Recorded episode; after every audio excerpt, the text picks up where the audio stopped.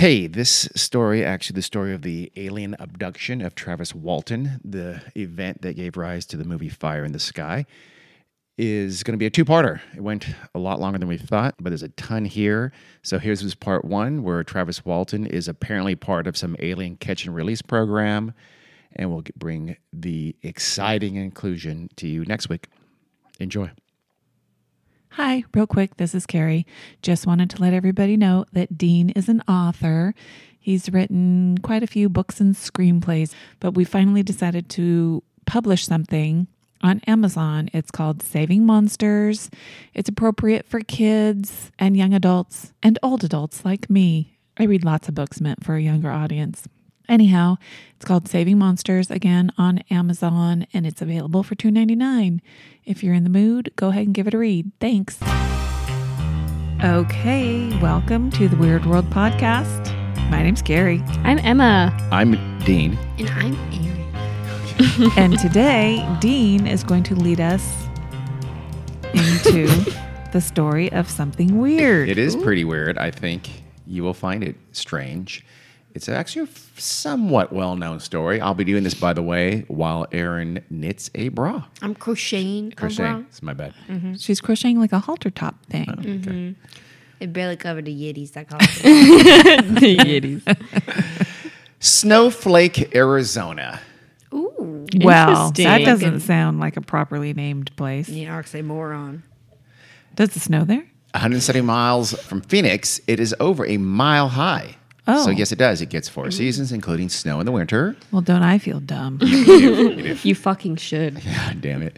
But that's not why it was named Snowflake. That name came from the two Mormon colonizers who founded the town in 1878. Their names were Erastus Snow and William mm-hmm. Flake. oh, say, was it too oh, really? liberal? Obviously, they should have called it Flake Snow, but too Ooh, late now. yeah. That's that's That is clear. funny. Now, whether you're asking asking if ex Senator Jeff Flake is one of that family, I have no idea, but I wouldn't be surprised. Oh, yeah, me neither. Mm-hmm. Is he from Arizona? yes. That would be the best hyphenated name ever. Yeah. Well, it's not actually hyphenated, I know, but if they got married Oh, gotcha. and Yeah, then they they hyphenated their names. So if Erastus and William were gay Mormons mm-hmm. in Yeah. 1878 and they got married. That's what I like All to see. Gay well, Mormons. they have descendants. Who could be gay Mormons? Uh, there's they're out I'm there. sure just they keep it on the down low. Anyway, what really put Snowflake on the map happened on November 5th, 1975. Hmm. That was when Travis Walton was abducted by a UFO. in what remains to this day possibly the most famous abduction case in the United States. Hi- It's up there. It's up there. Did he come back? We'll find out, won't we? Oh. Travis Walton was 20, 22 years old and he was working as a forest clearer in the Apache Sitgreaves National Forest south of Snowflake. He worked for a guy named Mike Rogers, who had a little crew, I guess, that did kind of sub work for the National Forest Service. And one of the things they were doing, they, they cleared brush and stuff like that. Travis Walton was dating Mike Rogers' sister, Dana. Right now, the whole crew, Mike Rogers' crew, was currently clearing the, some thick brush near a place called Turkey Springs, up in the Sitgreaves Apache or Apache Sitgreaves National Forest. Were they um, using a giant rake in order to prevent forest fires? Oh, I bet they were. Like Donald Trump says you need to do. I'm sure they were. That's the right thing to do. If Donald Trump says it, that's how you do it. Yeah. Travis was part of a crew that included Ken Peterson, John Goulette, Steve Pierce, Alan Dalis, and Dwayne Smith. We'll The Rock get- Johnson. train the road, train. No. All of them lived in Snowflake. So this was a big job. It covered about 1,200 acres in rugged mountain forest. And Mike Rogers and the crew were behind schedule, Uh oh. way behind schedule.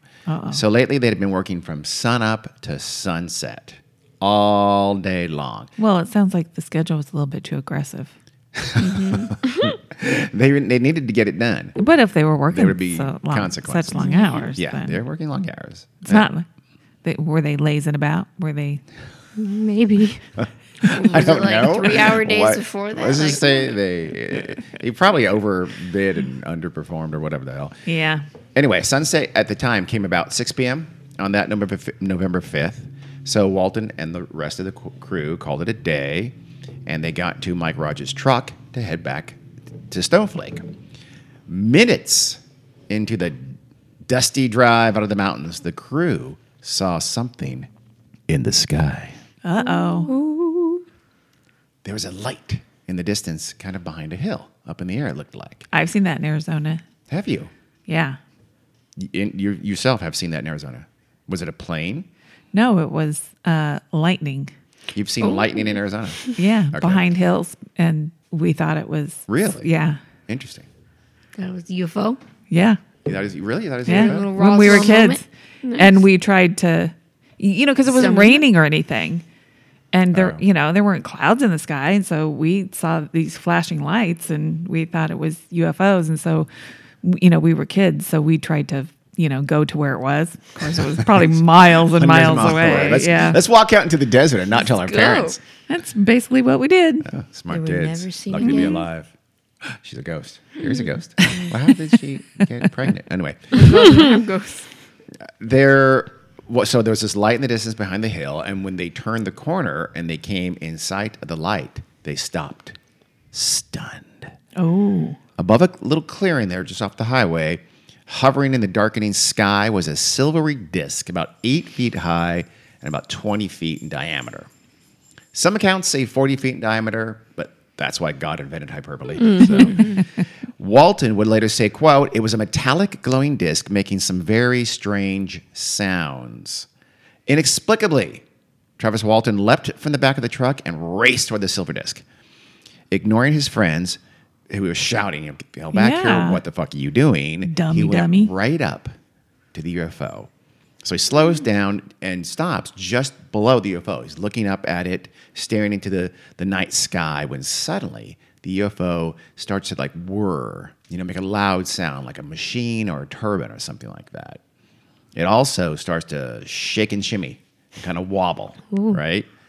This is when finally Travis Walton says, I maybe should not be doing this, and he starts to head back for the truck. Walton, quote, the closer I got to it, the more scared we all got, and they were swearing at me to get away from there. And when I got up close, it suddenly got louder and started to move. So he's stumbling back, and then suddenly, as he's stumbling back, as he sort of just turned to go back to the truck, it is kind of a blue green flash of light, kind of a beam, zaps from the UFO and strikes Walton in the chest. He, the light seems to sort of pull him maybe a little bit into the air, or at least his arms seem to hang, and he seems to kind of just hang there, like I guess, like a scarecrow uh, apparently, allegedly, just above the ground, his arms and legs kind of dangling. When suddenly he's just there's a huge pulse of energy, and he's shot back, slammed into the ground, ten, possibly even twenty feet. Again, hyperbole away, like away from away the, from the, ship. UFO. Yeah, okay. toward the truck, but he's still not anywhere near back to the truck. Walton, again, a quote, I jumped for cover and then jumped up to run back to the truck. And that's when this blast of energy hit me. I felt just like this numbing shock go through my body. But the crew said it threw me through the air 10 or 20 feet, and I landed in a way that they were immediately certain it had killed me. And they fled.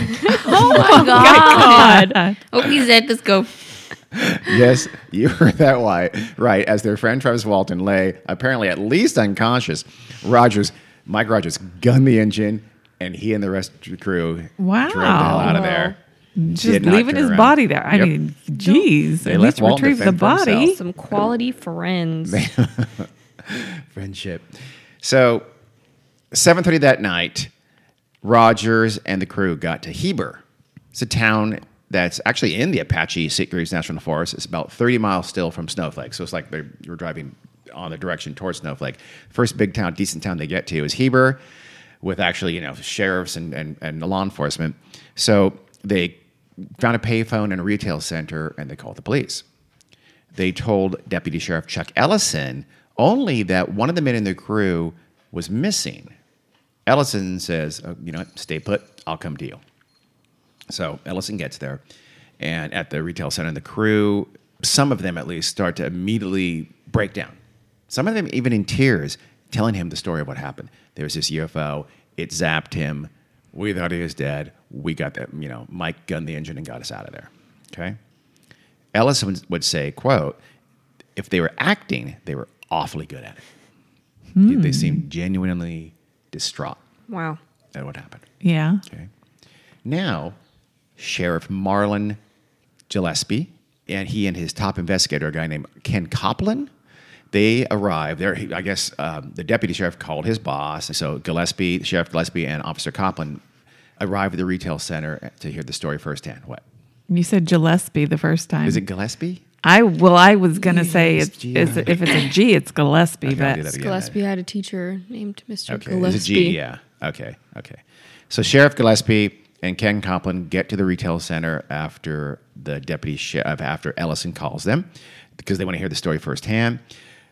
Now Mike Rogers is apparently not quite so sure that his friend and worker Travis Walton is dead. So he starts bugging them. We got to go back there. Let's go uh, see if we can find him. Let's go get some tracking dogs and we'll look for him. well, why wouldn't they think he's right where they left him? That's a great question. Also, if they knew exactly where they left him, and the and if he wasn't there, he likely was in a spaceship. I'm not sure that non-flying tracking Yeah. dogs would be of a lot of help. Bloodhounds. They can't go that high. No, they can just like bay in the sky. That, There they, it is. They've lost his track. Right He's up there by that star. so, not clear, but you know, Mike was distraught. Let's give him that much. How's that? Well, Come on, Carrie. Be kind. Rewind. Regardless, didn't matter. There were no tracking dogs to go track Travis, but the police and some of Rogers' crew headed back into the mountain to go look for him. Three members of the, of the brush crew, though, decided we're going to go back to Snowflake and tell his family what happened. nice. That is nice, I think. And they are I, also they're a little bit too scared to go back there. Yeah. And, I don't think so. I'm gonna go. I'm gonna go tell the family. It's really important I do that. This is 1975. Telephones exist. Yes, they do. Mm-hmm. They were Yes, do. invented. We got to tell them for in face to I face. guess It's too so. much. It's too bad news. So Rogers took investigator Coplan and some deputies to the scene of the I don't know crime. I, Event. yeah, I mean, that wasn't cool. They did zap him, and at least knock him out. There was nothing there, as you might expect. Walton had vanished, as had the spaceship. Still, but volunteers started streaming in now. So I guess the word goes out. We've got a missing crew member out here. Volunteers stream into the area to look for this missing man. They searched through the night in plunging temperatures. Remember, this is the mountain and it's in November. So it Yeah. got really, really cold. In fact, they were really worried that his work, that what he was wearing was like uh just jeans and like a denim jacket. And, and he might not survive the night if he maybe came to and got disoriented and wandered into the forest or something like that. Was there uh, evidence of anything being there? None whatsoever. Okay. Was there evidence of like a scuffle? Because they said he was like thrown around and shit. None whatsoever. Hmm. We'll, we'll get into that later, for sure. By the next morning, the police and the volunteers had exhaustively searched the area. Found, then they found no trace of Walton, no trace of UFO. Later, and, and later that, that first full day in daylight, they had helicopters out there and they had people on horseback searching through the rugged terrain. They had off road vehicles out there expanding the search. Still no Travis. It's not a good sign. No, no. I mean, some terrible things can happen to you on spaceships. Believe Yeah, I me. bet. I've heard stories. We don't even want to talk about them. Within a few days, though, the story had become a sensation. It was a huge story. It had inter- it had not just national but international press. Wow. Ooh. Yeah. Do you remember hearing about it at the time? Ah, I was pretty young. I don't think so. No, I'm sure I didn't. Did you, Mom? Nope. She was a little girl. I remember hearing about it. You do you? Okay. Yeah, Yes, I, remember. I was old enough to remember it then. So. UFO researchers and again the national and international reporters flocked to the little snowflake. Despite this interest, though, and with still no sign of Travis, after a few days, Travis's mother asked that the search be called off. What? I, I, we'll- we'll talk about that later as well. That's weird. That's apparently what happened. But then, after five agonizing days, Travis' brother-in-law, a guy named Grant Neff, he gets a, pho- a phone call at midnight. This November, either I guess 10th, right? Or maybe it's the very, very, very early morning of November 11th. Either way, it's been about five days. On the other line, on the other line of the phone, on the other yeah. End of the on the phone. other end of the phone was Travis, Travis. Walton. he was calling his brother-in-law from a payphone outside of a gas station on the highway near Heber, Arizona, back where they had called the Oh. police, very close to where he hmm. was abducted. So he just says, Hey, Grant, would you do me a solid and come pick me up? It's about 30 miles away. Grant says, Sure will. And Travis Walton was back to Earth in Snowflake, Arizona that What? very early morning. Hmm.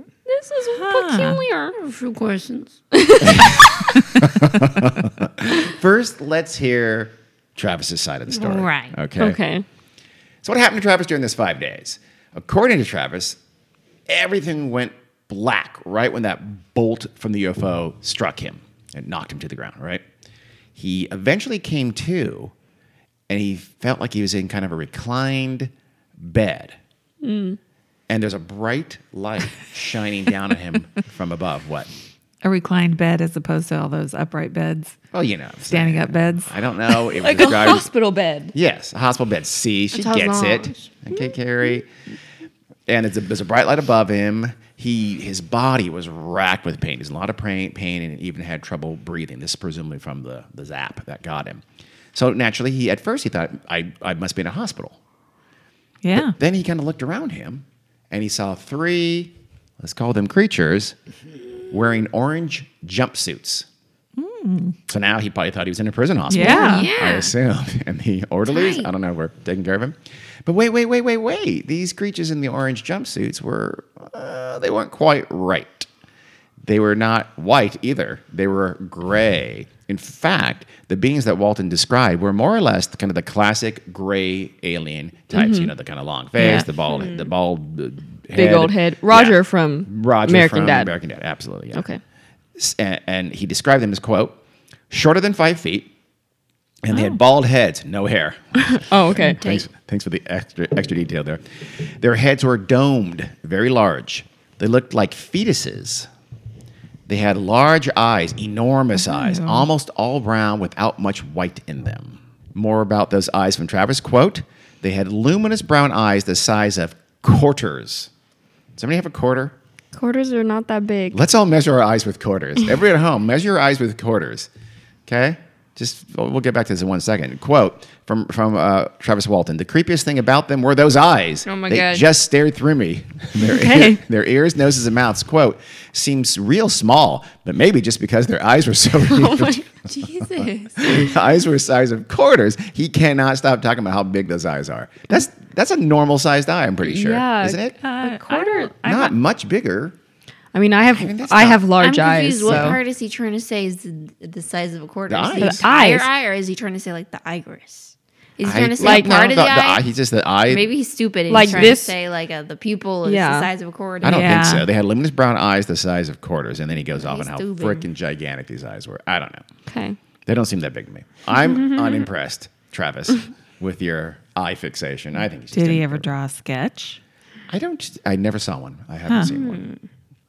Walton sprang up from the bed, terrified, and he grabbed, just kind of trying to grab something like a weapon. The only thing close by was a glass beaker. Oh, So Nerd. he tries to like smash against the table it was on to use, uh, you know, like a like a sharp Sure. object, and it's unbreakable. oh, Oh, so there he is, the free, cre- but he went into kind of like a ninja pose Yeah. With the beaker as a weapon, the unbroken beaker. the free creatures faced off with this crazy human waving the unbreakable breakable glass beaker like a switchblade, and apparently Travis was just too much for them. Quote: When I was first able to focus my eyes good enough, I was still on the table, and as soon as I saw this face and knew it wasn't human, I tried to hit it away from me. They were much smaller than me, and I think that's the reason they gave up. wow. Once they found out they couldn't control me, they split. Okay. Partly, I love that word. Split? We got to bring that back. It's, it's like dip, yes, it but is it's like from dip. the 70s. Okay. It's a Honestly, cool blow word. this popsicle stand. And, but still, despite the fact that he chased them away with a beaker, that he was, quote, absolutely terrified. Mm. Apparently, security on this ship was pretty lax as a whole because despite having this awake human abductee armed with a bre- beaker, inside their craft, the orange jumpsuit creatures were nowhere to be seen when he walked out the door of this exam room. So they mm-hmm. are gone. He has the run of the, the ship. I mean, he's got a beaker, you guys. Yeah, well, okay? They were alright. sh- terrified. He's big too. He's badass. You And think they he's got not to that know. big actually. He's a very normal sized guy, but he scared the shit out of these aliens. Or e- either security was lax or they're afraid of this badass Travis Walton because remember they could not control him. I'm sorry. So it seems that creatures who could master interstellar travel could not conceive of some technology to control a far larger creature that mm-hmm. they are going to bring onto their spaceship after they capture him. It's kind of like a naturalist who's like going to capture a tiger. You know, he tranks the big cat and then he like puts it in the back of the jeep and just drives back to camp. oh shit, it's waking up! I better get the fuck out of here. I didn't think I'd had it. I think this is uh, this is M Night Shyamalan's inspiration for Signs. Yeah, if you can get away from that, I can get away from aliens afraid of uh, Water. by Water, water, yeah. and not wearing any protection. It works. So Travis wandered around the deserted corridor when he uh, left the exam room, and he found himself eventually in a room shaped like a sphere. It's a huge spherical room, right? The only thing in the room was a high backed chair that was turned away from him. Doesn't this sound like back me up on this? It sounds like Dr. X's Cerebro room, doesn't it? It does, yeah. I don't know if that was. I mean, that's from the X Men. It's from the mm. movies, but Oh. I'm sure that's from the. I don't. I don't know this for a fact. I know what but you're saying. The, the comics was go in the back to the comics. early '70s. I have no idea. It could just be a coincidence. So Walton creeps toward the chair. Remember, the back is to him, right? Comes around it and peers at the chair, and it's empty. I was gonna say. No one's in it. So naturally, what does he do? Sits, in, it. Damn right he does. Sounds like fucking Goldilocks. it's like fuck, next he's gonna eat something. So he sits in the chair, and as soon as he sits in it, these lights shoot up all around him. And he's described them as like stars on the, the planetarium ceiling. Like, you know, like it, Yeah. it's the Hollywood mm-hmm. Star Show, like that one in Griffith Park in LA. The, have you, did you go to the planetarium? Uh-huh. Yeah, it's very cool. I went to the planetarium. You should be high. San Francisco. Did they have a, a don't think I was stars on the ceiling? Why. Uh, they, they do like this, this show and like this nerd talks to you and like Yeah. Oh, it's much better Nerd with talks Pink to Floyd you. music and oh no again, not that cool. pretty baked. Forget And who you we watch. talked to. Tom Hanks talked to us. Tom as well. Hanks? There's he the narration. Uh, you can't be high with Tom Hanks talking to you. Yeah. You would Why not? harsh your buzz. So. Woody? Yeah. This was no ordinary chair, though. It had a lever with a handle on the left arm, right? And then on the right arm of the chair was this five inch square, kind of lime green illuminated screen. Ooh, is this the cockpit? Is he gonna fly the spaceship? Pro- apparently, he is. So, and on this screen are these weird black lines kind of crisscrossing over it, right? Again, naturally, what does he do? Touches all the buttons. He pushes the fucking lever. you have a Class C driver's license. You could. You are not qualified. Uh, nope. Travis pushes the lever. Instantly, the stars in the ceiling start to rotate around him.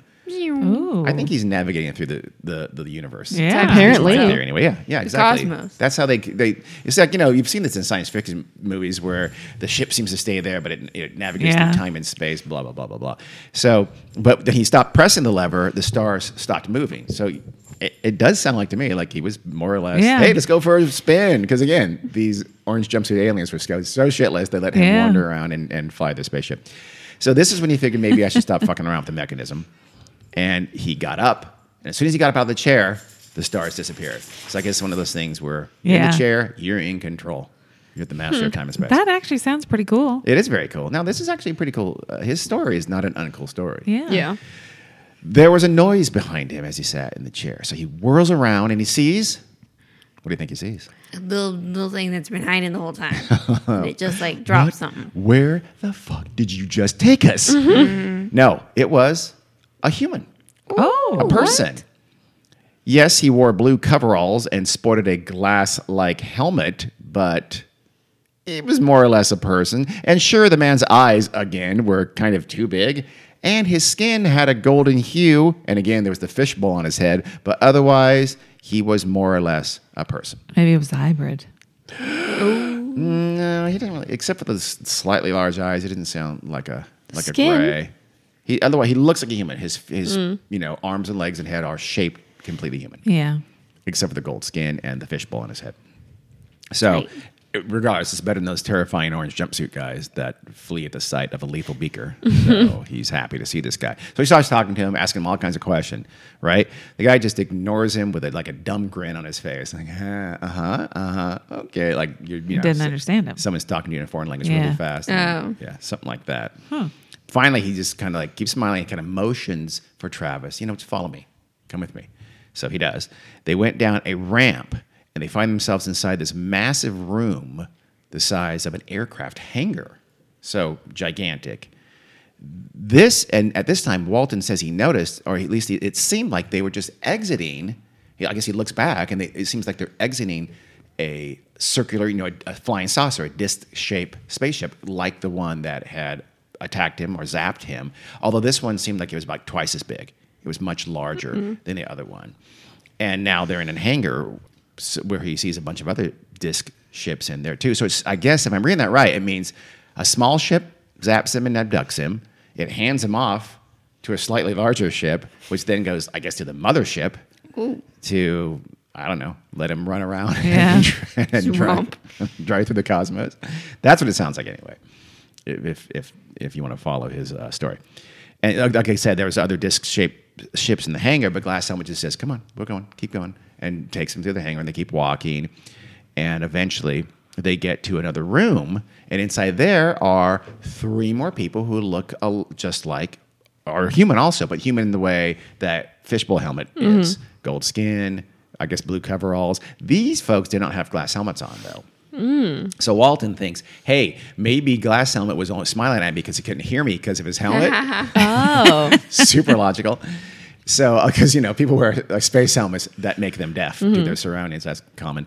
So he starts talking to these people like they can hear him, and they do the same thing, like uh huh, uh huh, just grinning at him, smiling, clearly not comprehending anything they say. Yeah, So they they kind of one's a woman, by the way, and two are men. They don't have that translation technology. Not yet. No, no, they don't. Again, they can master time and space and interstellar travel, but they don't have any. different- Well, Eh, well, they're two good at very some different things. skill sets I, there. You're right. You're right. My bad. So Yeah, we can go to space, but when you go We to don't have that gynecology, we technology. can barely go to space. When we have mastered interstellar travel, we'll be doing some other great shit. Trust me on that. It goes along with it.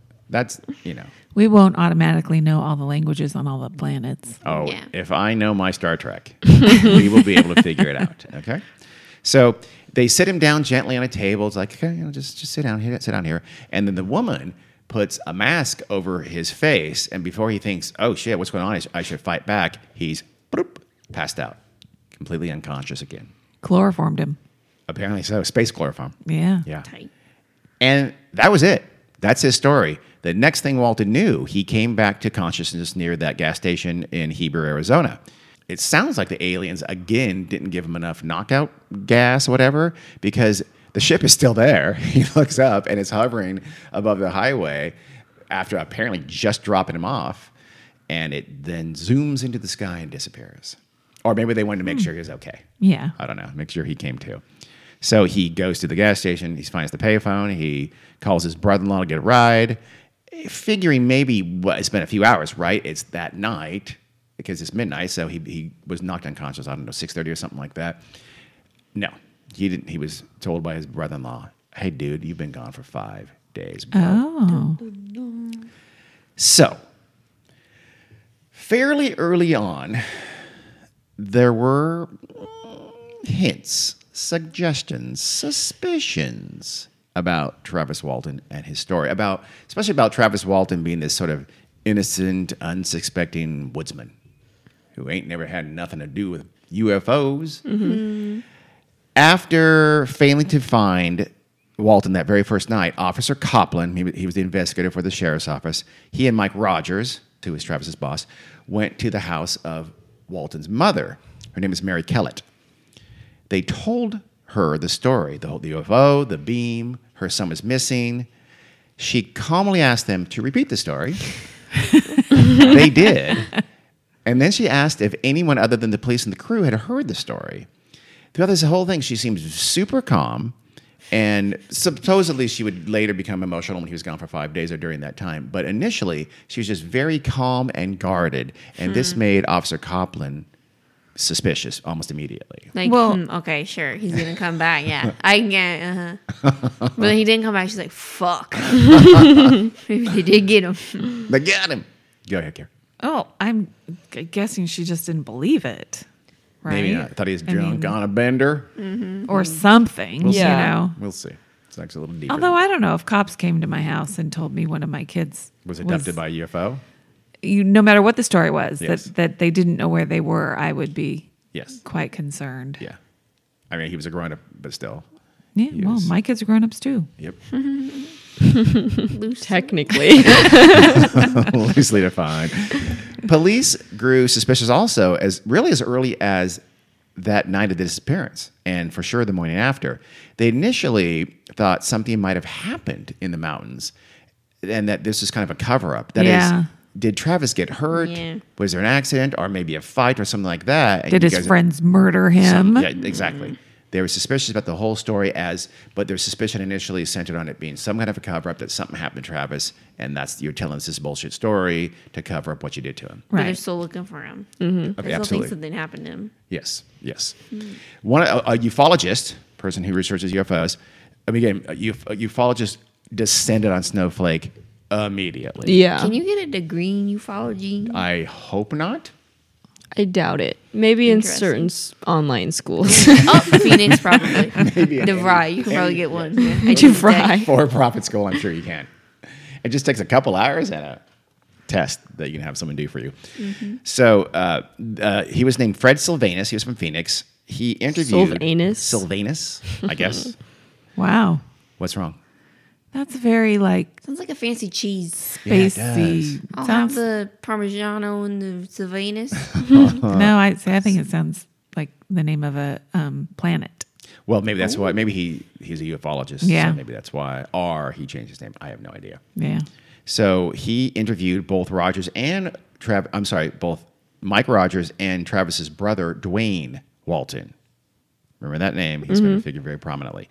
This was on Saturday, November 8th. So it's kind of three plus days after Travis dis- disappeared. Between complaining that the police weren't doing enough to find Travis, Mike Rogers kept bitching about the events and, and how they're going to prevent him from completing that Forest Service brush clearing contract and how maybe he's kind of grumbling the Forest Service could, you know, see their way to take this whole alien abduction into account into account and not penalize me and screw me under.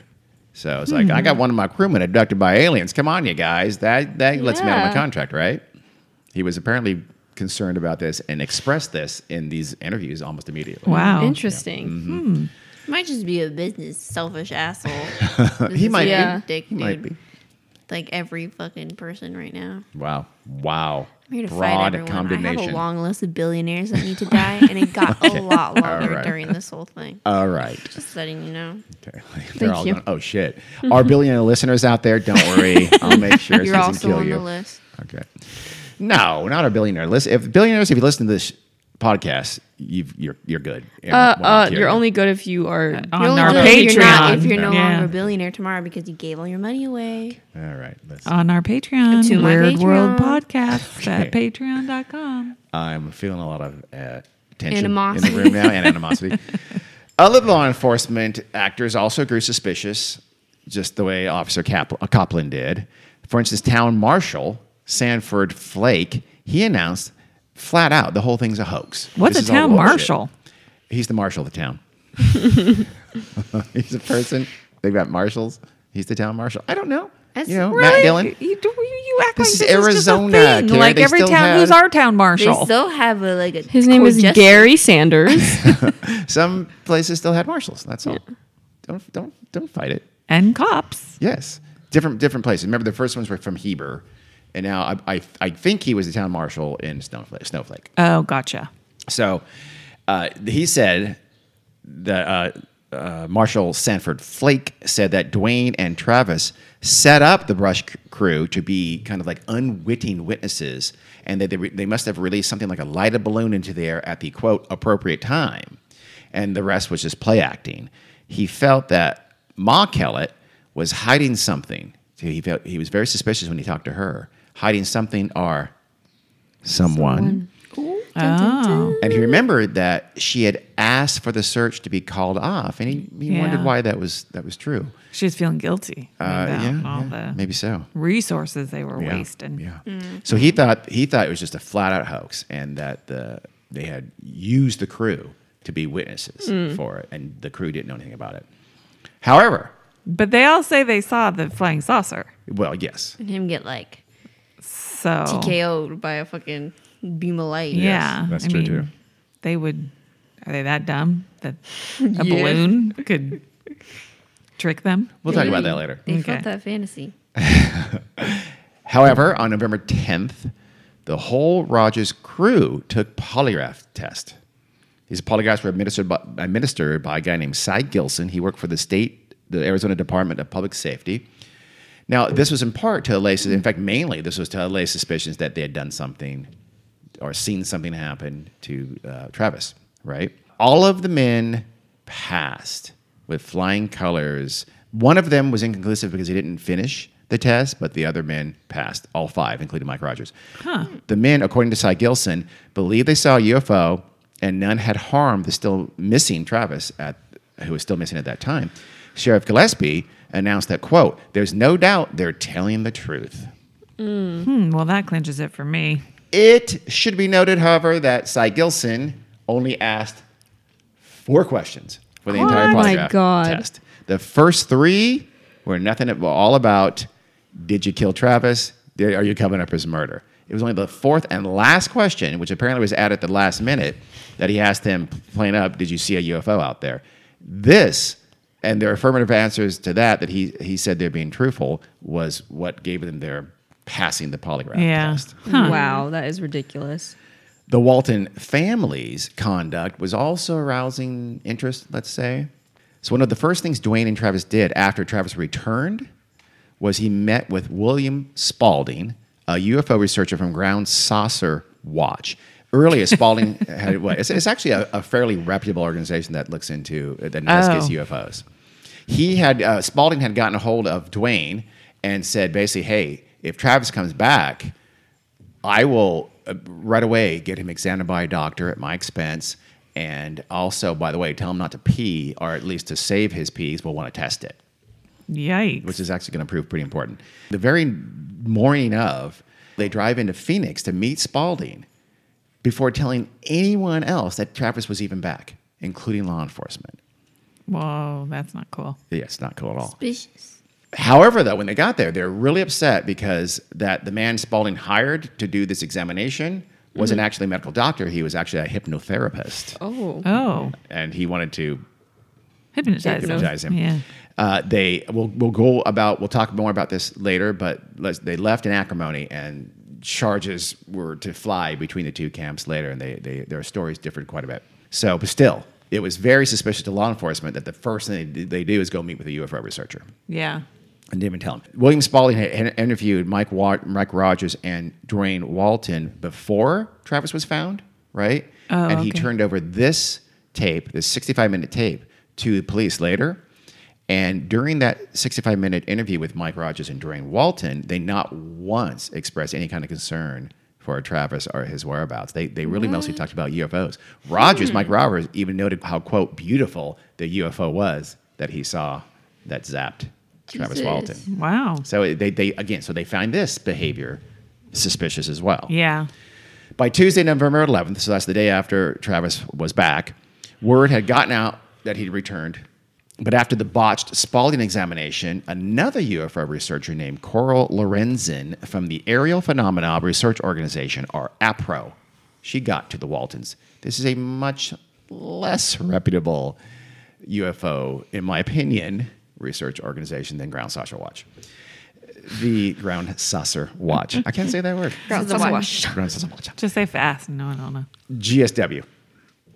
She promised to have two medical doctors examine Travis, and the brothers brothers agreed. The exam was scheduled for 3:30 that day. So this is when things begin to get complicated. Okay? According to the UFO writer Jerome Clark, before the exam occurred, Lorenzen was contacted by the wait for it, National Enquirer. Oh. I mean, uh, you guys know what that is? I, it's a magazine. Mm. Yeah. News publication. It's a horrific, worthless Tabloid. tabloid. For those of you who don't know, for our, our international listeners, or even our American listeners who don't know, and hopefully there's a lot of you, the it's a weekly tabloid that has long brought the U.S. stories about like Batboy hybrids and Yeah. fake psychic predictions, and yes, lots and lots of stories about UFOs and aliens and alien abductions. Does it still exist in print? I I don't know. Probably. I, don't see it in Some- grocery It stores It used to anymore. be at checkout stands. Yeah. and huge. But I mean, I mean, print money, incredibly, sickeningly popular and profitable. Yeah. It is owned by one of Donald Trump's best friends. Is that Pecker guy? Yeah. Mhm. The or at least run by him. The Enquirer promised Ar- Arpo cash. They basically bankroll their investigation if Arp- Arpro Arpo gave them access to Travis Walton. Lorenzen, Coral Lorenzen said, "Sold. We'll do it." So that, I mean, that seems not wholly uninnocent, doesn't it? But this somewhat innocent version of the Enquirer stepping in and giving Arpo a little bit of money was told by um, Jerome Clark. Well, What? why would is it APRO or ARPRO? It's Arpo. Sorry. Okay. Arpo. Alien. Yeah. why Arpo. would they get the money for the story? Shouldn't it be Well, we'll we'll talk a lot about that later. okay? So anyway, Jerome Clark, Clark gives this kind of sanitized. Oh, they just gave Arpo Arpo a little bit of money to help bankroll this important investigation, and you know, they got to interview Travis Walton in Yeah. return. That's all innocent enough. Jerome Clark, though, was kind eh, eh, let's you know he's a UFO at the time. He was a UFO true believer in every way. In fact, it would later be alle- alleged that Jerome Clark actually ghost wrote the book that Travis Walton published in 1978 about his story, his episode. He called it very cleverly the Walton Experience. the reality of that whole National Enquirer stuff was a lot messier mm-hmm. than that and vastly, probably vastly less innocent. Okay, that was the Travis Walton story part one. Please join us next week for part two. Meanwhile, go ahead and find us at the usual places that Carrie would usually tell you about because I always forget them. But, uh, you know, she'll tell you about that next week. See you then.